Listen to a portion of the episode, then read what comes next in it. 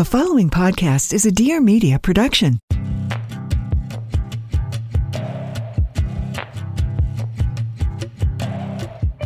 Hi, this is Debra Messing. I'm an actress, social justice advocate, and humanitarian.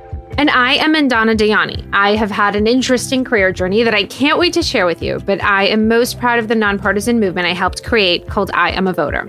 Welcome to our podcast. We wanted to take the opportunity in our first episode to introduce ourselves and why we created the list of these incredible dissenters. I know that we've all experienced an urge in our lives at some point to give back or scream about an injustice, but taking that first step to actually doing something about it can seem really scary. And there's always that nagging doubt and the many, many questions. And we get it. Balancing personal lives with work and the demands of every day can already be daunting. So we wanted to honor the people who just made the decision one day to do the thing. The thing they couldn't let go of, the thing that kept them up at night, the thing they would forever regret not doing. And through these stories, we will explore the steps they took toward making a difference, how they overcame their fears, and managed the insane demands that still awaited them in their personal and professional lives. And we hope through this, we can give you some inspiration, new role models, and even a roadmap to going after your thing. We also wanted to dispel the belief that activism is something that other people do, or that it's something that you need experience for, or you need like tons of followers or tons of money, because none of that is true. I mean, even with our own activism, it kind of just accidentally happened. So, a little backstory Mandana and I are very close friends, and we're constantly sending each other stories of incredible people who are just fucking amazing. Mm-hmm. and we thought, yeah, it's just true. And we thought, how cool would it be to actually meet them, to honor them, and figure out how the hell they did all of this? So, after months and months of endless hours of research and consideration, we are so honored and can't sit still. We are so happy to present you with our list of the 20 dissenters who blew us away. Each episode, we will meet one of these incredible accidental activists who just made a decision one day to break down the establishment and build a new one. Obviously, Ruth Bader Ginsburg is the ultimate hero for both of us because we're giant nerds and she's Ruth Bader Ginsburg. So it was no surprise that her iconic I dissent slogan resonated so much with us. You know, standing up for your beliefs or for those who don't have a voice or can't stand up for themselves is what dissenting ultimately is. Debra and I both have a very long history of dissenting, and we just completely fangirl over these heroes all the time. And we thought before we dive into this podcast series, we could maybe use this episode to share a little background on both of us who we are, how we got into activism, what nerds we are, and why we basically created a podcast just so we could meet these heroes in person and force them to be our friends. So, for those of you who don't know my friend Mandana, besides being a hilarious nerd, loyal and loving friend, a playful and badass wife and mother. She's a visionary. She is a builder of businesses. She sees something that does not exist and brings it to life. The Dissenters was actually her brainchild. It was our brainchild. It, it was you're the, the very first one who said, "Hey, you want to do a podcast?" And I said, "Sure." that that was a big part yes, of it. Yes. Um, but then when Mandana told me she made our website, I was like, "When did you learn how to build a website?" And she said, "Yesterday. I just figured it out." yeah. So so that's Mandana. She's incredibly annoying. So Mandana has been a fighter her whole life. She came to this country at the age of almost 6 as a religious refugee. Her family fled war and came with nothing. So, why don't we start there? Okay, casual. I like it. also, can you be my publicist and write my Wikipedia page, Debra? Done. okay, so you came here as a religious refugee. What was that like? It was terrifying. I mean, I, you know, when we came to America, I was almost six years old. My brother was like almost 10. And I mean, when we left Iran, we ended up going to Italy and we stayed on our neighbor's couch. We had literally no idea what was going to happen to us. Um, and my mom kept petitioning to get us refugee asylum in America. So we came here through an organization called HIAS, and they helped us settle. So we landed in New York, which is the scariest place you can land into when you don't speak English and you've never been to America. Um, and I just remember like holding my mom's hand and and and just terrified of this big scary place, but also so excited because it just felt like opportunity. It just felt so safe. And I think that I think that's like what kept me and my family so close and kept us together and and really grounded in in how lucky we are, I guess, my whole life. Yeah, I mean your your family is is so beautifully close and um we'll talk more about that later. But um so how did it affect you growing up coming here you know uh, not speaking the language trying to learn a new culture i think it just it makes you really scrappy and really mm-hmm. grateful. So, I mean, I, I think I never took for granted how lucky I was to be here. So, I never goofed off. I was very serious about how lucky I was and so acutely aware of how shitty my life could have been if I wasn't here. So, I do think mm-hmm. that instilled like a profound sense of patriotism in me very early. But I think when you have nothing and you feel this tremendous sense of responsibility to your parents who gave up their entire lives for you, there's a lot of pressure and you can't really mess up. Okay, you started your first Give Back campaign in fourth grade. That's just bananas. And then you worked for LA Works, organizing volunteer days all through high school and college, and helped co found your first organization called World Child Project, helping orphanages in Mexico become self sustaining when you were 25. What was the drive behind this badassery? I I don't mean to sound super corny. I just I think that when you had it really bad and then you have it really good, you are so aware of how lucky and privileged you are and I I just think that I felt like some form of guilt of how much America and my parents and life was able to give me, but also just how unlucky other people can be because that's ultimately half of what it is. It's just luck. And so right. I always felt this need to want to give back to kind of help set some sort of equilibrium between people on all sides and and it was you know the more of that work that I would do the more incredible people I would meet and so it was just this journey of finding amazing people that inspired me and like somehow forcing them to be my friends well you did become an attorney. Yes. And go to work in a big firm. What was that like? You know, my parents re- literally were like, you can be a lawyer or a doctor. And I hated blood. So I became a lawyer. And then I did that. and I felt like that was like a, a logical path to becoming a, a, public servant of some kind. So I went to work at a really big firm and it was as cool as a big firm could ever get. And the people were, there were amazing. And I learned so much about discipline, but it really taught me what I didn't want to do. And, and it was being a lawyer. So I think when you're in a surrounding and you're like, oh, I don't want to be my boss, it just becomes so clear that you're in the wrong place. And I I was so driven and there were so many things that I was curious about and I I just felt like I needed to break free. How did you transition from a lawyer to a talent agent? Okay. So when you're a Persian immigrant and everyone in your family is a lawyer or a doctor, you don't actually know what a talent agent is. I did not know anything about what other people did. I didn't know like what an architect does. I had no idea what any of these people did. I just knew I didn't want to do what I was doing. And my husband, who was my my boyfriend, I guess at the time, was like, "Listen, you just need to ask people that you find inspiring about their jobs. Take them to coffee. Everyone loves talking about themselves. You're not asking them for a job, just like ask them what they do. And I was like, okay.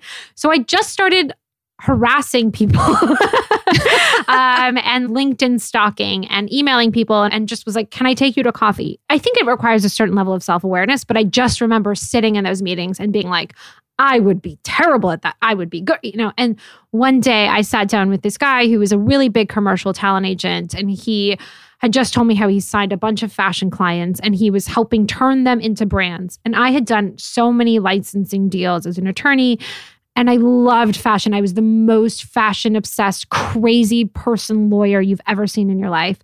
And I was like, I want to do that. And I just looked at him and I was like, Can I come work for you on Monday? You literally don't have to pay me. And he was like, What do you mean you're a lawyer? And I was like, I'm just going to come and I'm going to just hang out. I want to see what you do. And if you ever think I add value, you can pay me. And if you don't, it's totally fine. Oh my God. And so I just showed up on Monday and then I just started doing stuff for him. And then um, Rachel Zoe, who was one of his fashion clients that he had brought on, was had just launched on Bravo and she was there were so many amazing opportunities with her and I was obsessed with fashion. So we worked together really closely and I worked on the licensing deal to launch her collection and she looked at me after like 7 months of working on this deal and she was like, "By the way, when this deal closes, do you want to come launch the collection?" And I was like, of course, I know everything about launching a collection. I literally had never worked in fashion. I knew nothing about anything, but I completely pretended like I did.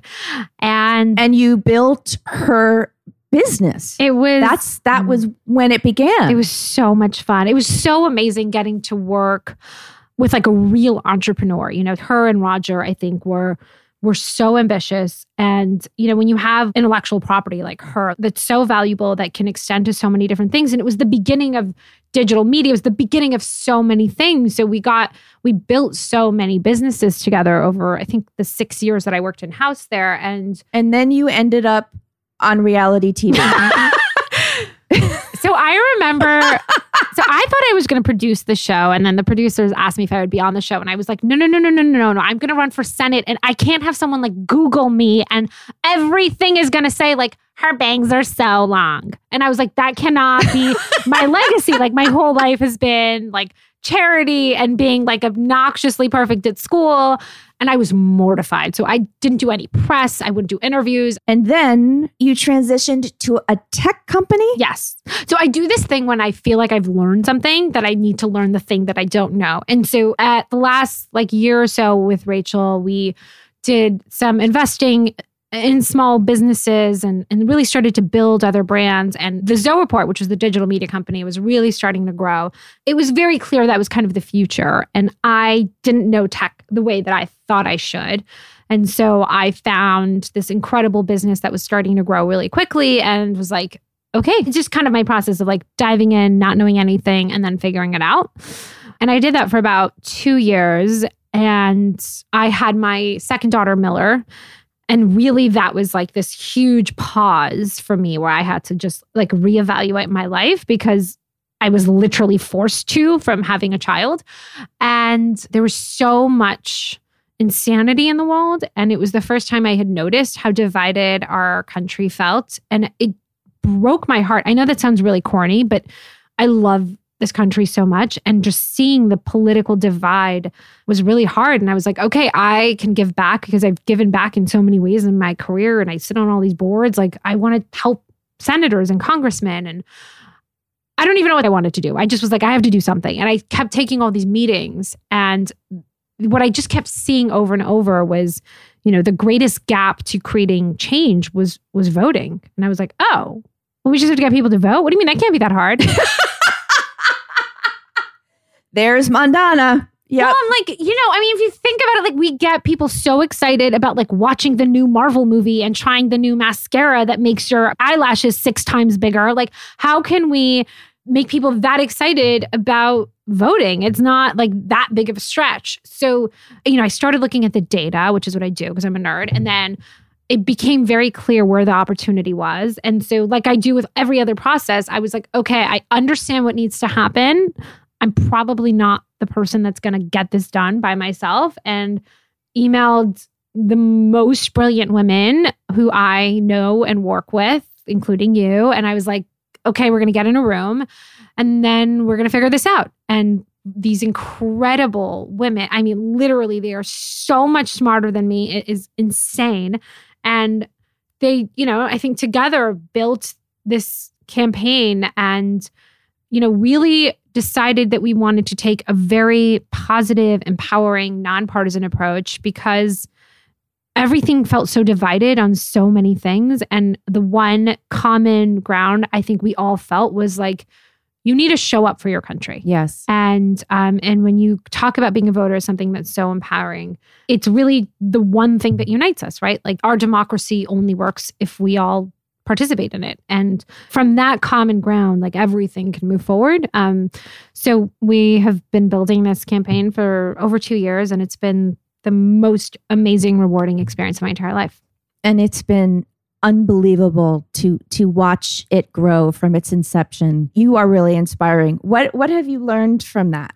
I have learned about the incredible power of community. I have learned that no one can get shit done like women. It's amazing what the women on this team do, and all of us are volunteers. And I have learned that people are inherently good and people want to do good things and they don't always know how to give back. And I think that was a really, I was so discouraged at the beginning of the process about like, what's wrong with everyone? Why doesn't anyone care? And when we started the campaign and we sent out our first batch of like 10,000 emails, everyone was like, I'm dying to figure out how to participate. I'm so thankful that you emailed me. I'm so thankful that you made this so easy. And and you realize people want to do good. They either don't know where to begin, they don't know how to start, they don't know how to give back. When you and I spoke a lot about this podcast, it was really some Yeah. of like the driving force behind this was really just giving people the tools to contribute and give back and build community. I mean, regardless of how many great things we've achieved, just sitting in the room with those 25 women like eating cheese boards and drinking wine is the most fun I have all week.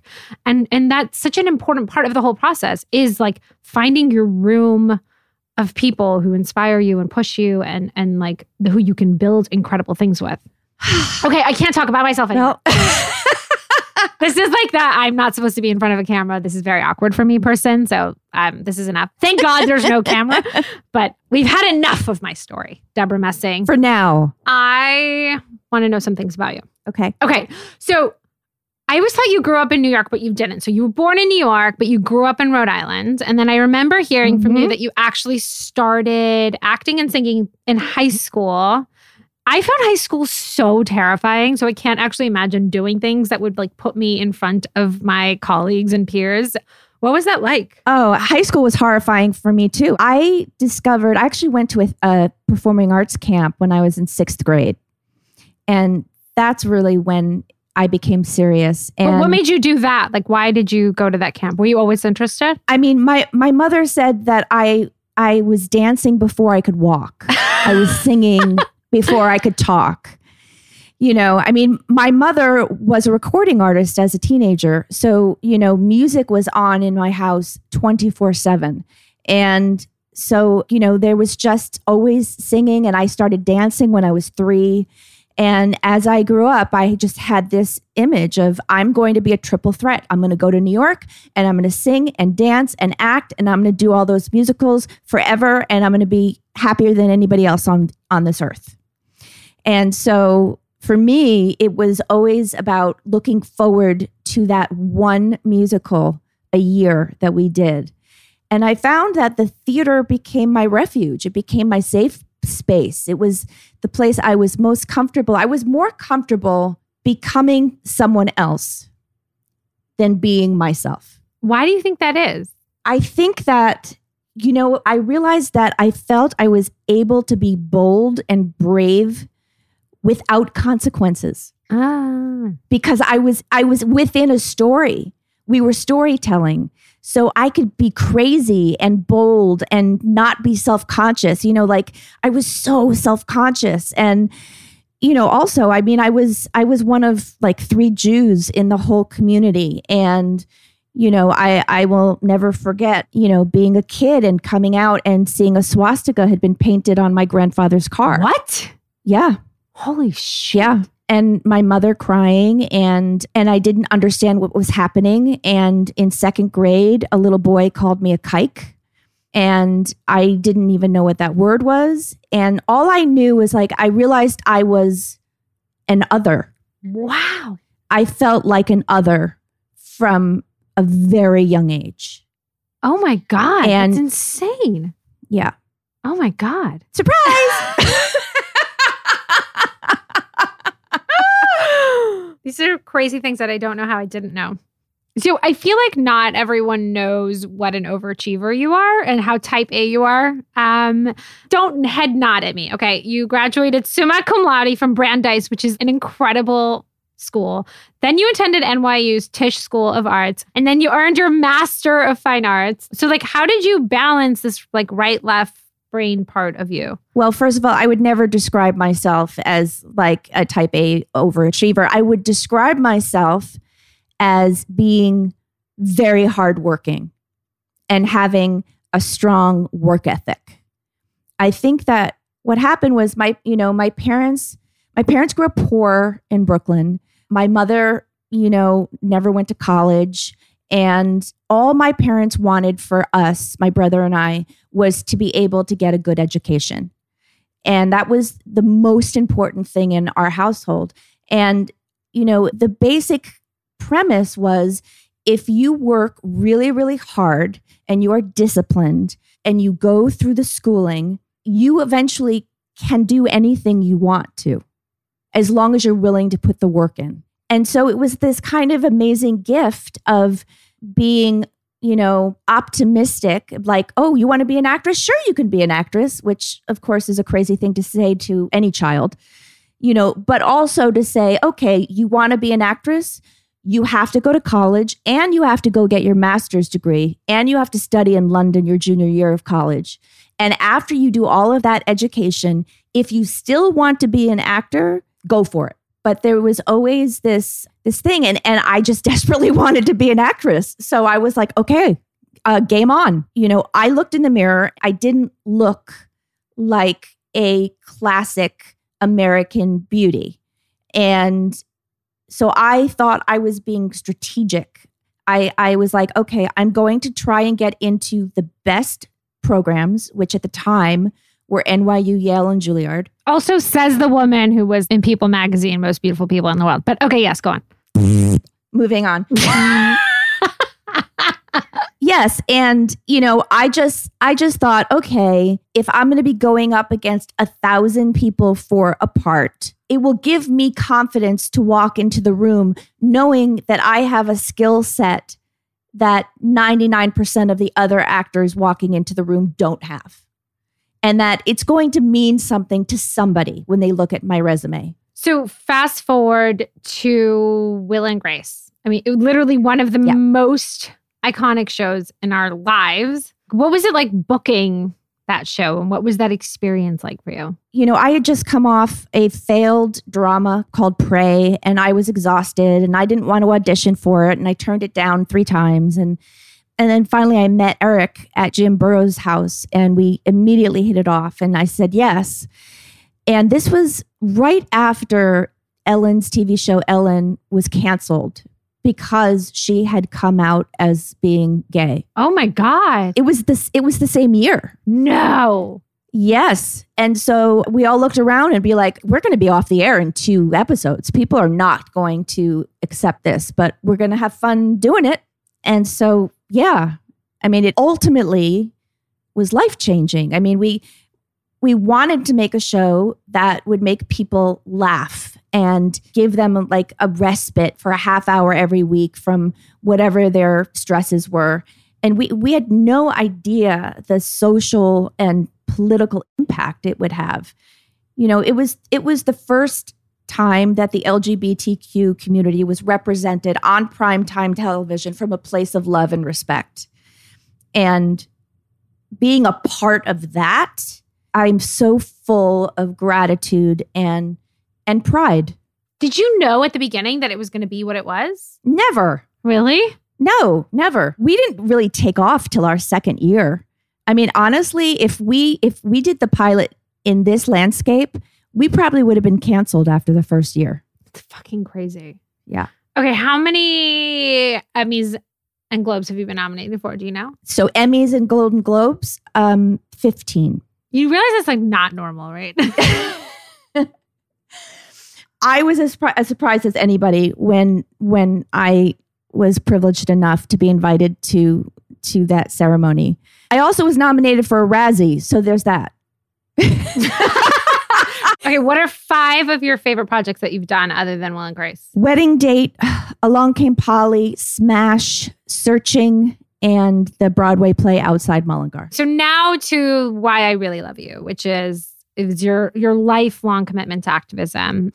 I've literally never met anyone that is as committed to social justice as you. Like the amount of things that you care about and are committed to, how well versed you are in them. Like it's insane. You're a walking encyclopedia on all the things that are happening around the world at all times. Just your commitment to standing up for any injustice that you see, regardless of the consequences, is genuinely one of the things I love about you so much, in addition to just you and I just love everything about you. Where did that come from? It's so deeply ingrained in who you are. Well, first of all, it's absolutely not true. You know a zillion other people who are are much more active in social justice. But thank you for saying that. And you said it because you love me. But I think No. it all goes back to the swastika on my grandfather's car. I think I think, you know, feeling like an other in a community and feeling like you you have to disappear and I remember feeling shame that I was Jewish and trying to fit in, you know, and then I think going to graduate school and having this extraordinary teacher, Paul Walker, who was a games teacher who died of AIDS. And he was the first person that I knew who had AIDS. And he was 41, and it was a devastating loss. And I think because of Will and Grace, I was given a platform. Yeah.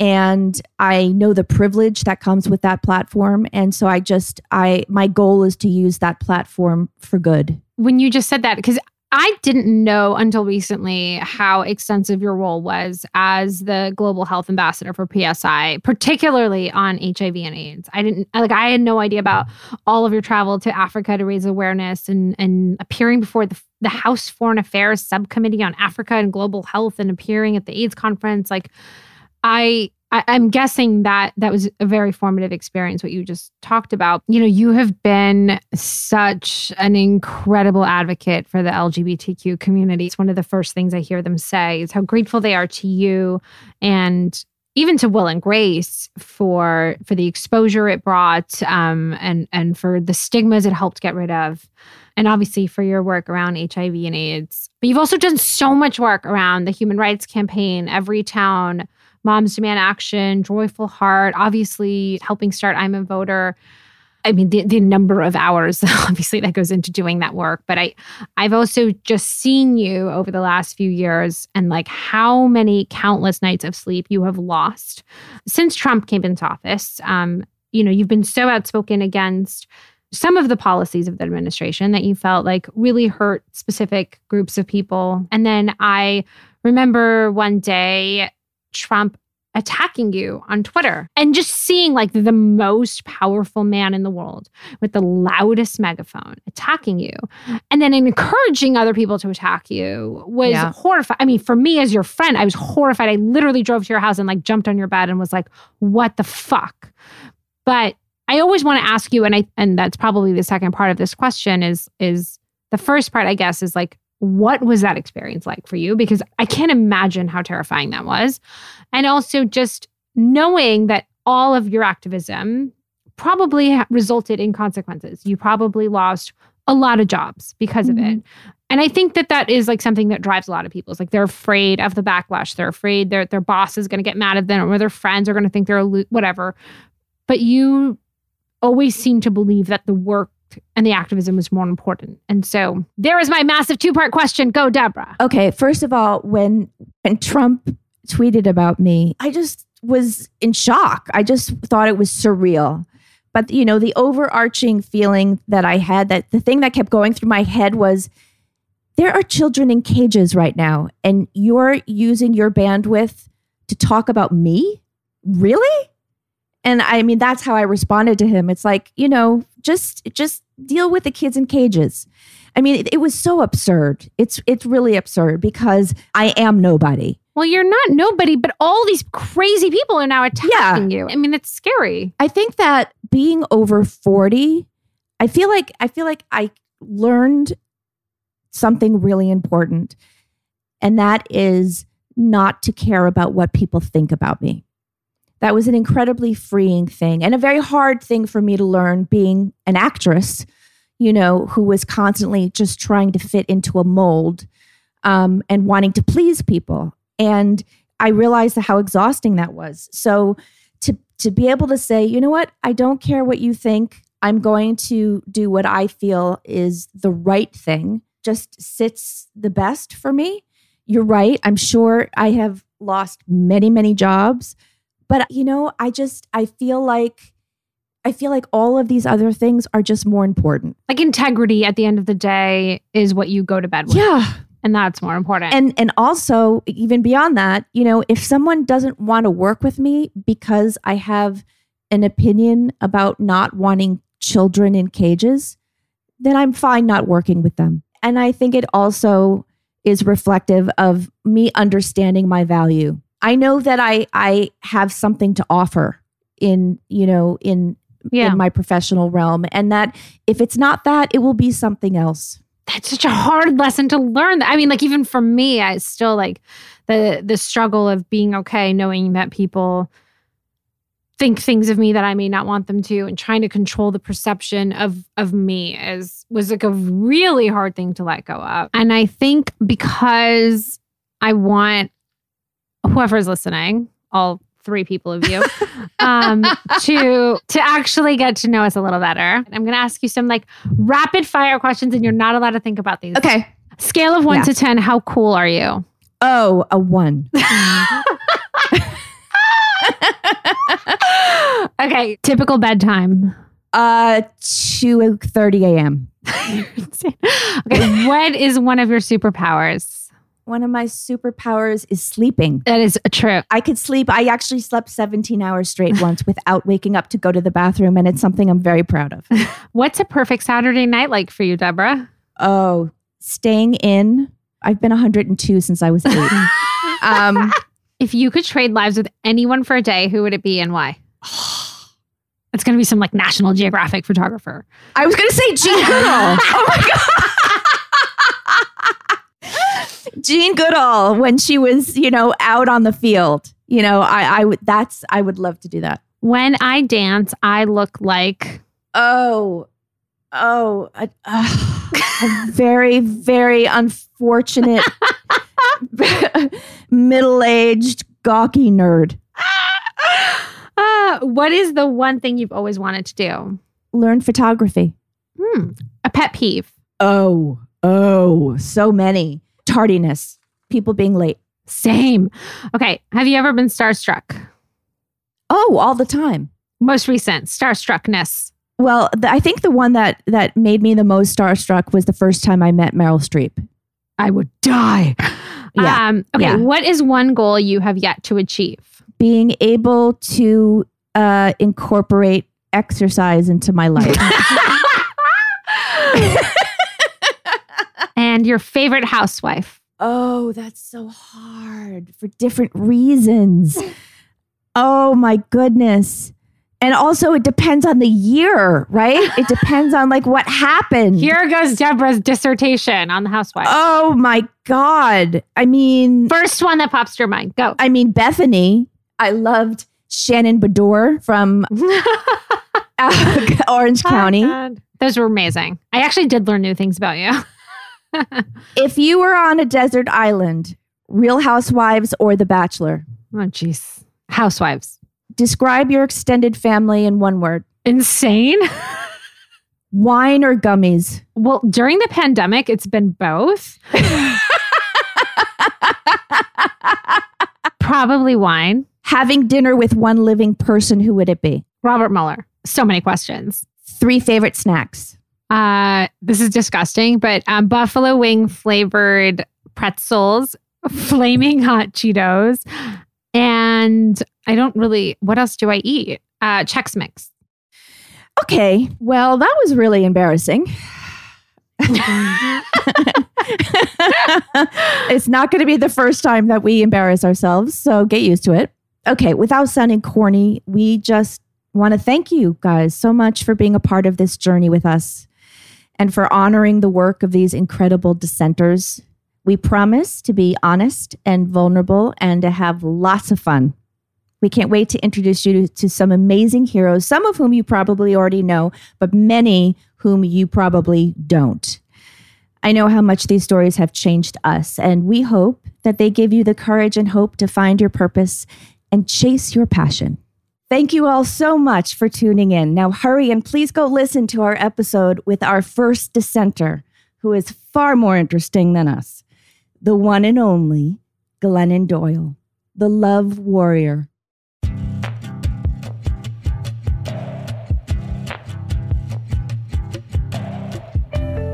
We are Debra Messing and Mandana Dayani, and you have been listening to The Dissenters. Thank you all so much for tuning in. If you like today's show, please don't forget to subscribe and leave us a rating and a review. You can go to thedissenters.com to see the full list of our 20 dissenters. We love seeing the support on social, so please tag us at the dissenters, at the real Debra Messing, at Mandana Dayani. And please continue sending us suggestions for badass dissenters we should feature. Please tune in next Thursday to meet our next brilliant dissenter. This show is produced by me, Debra Messing, Mandana Dayani, Erica First, and Dear Media. Our music was written by Brady Cohen, and images were shot by Justin Campbell.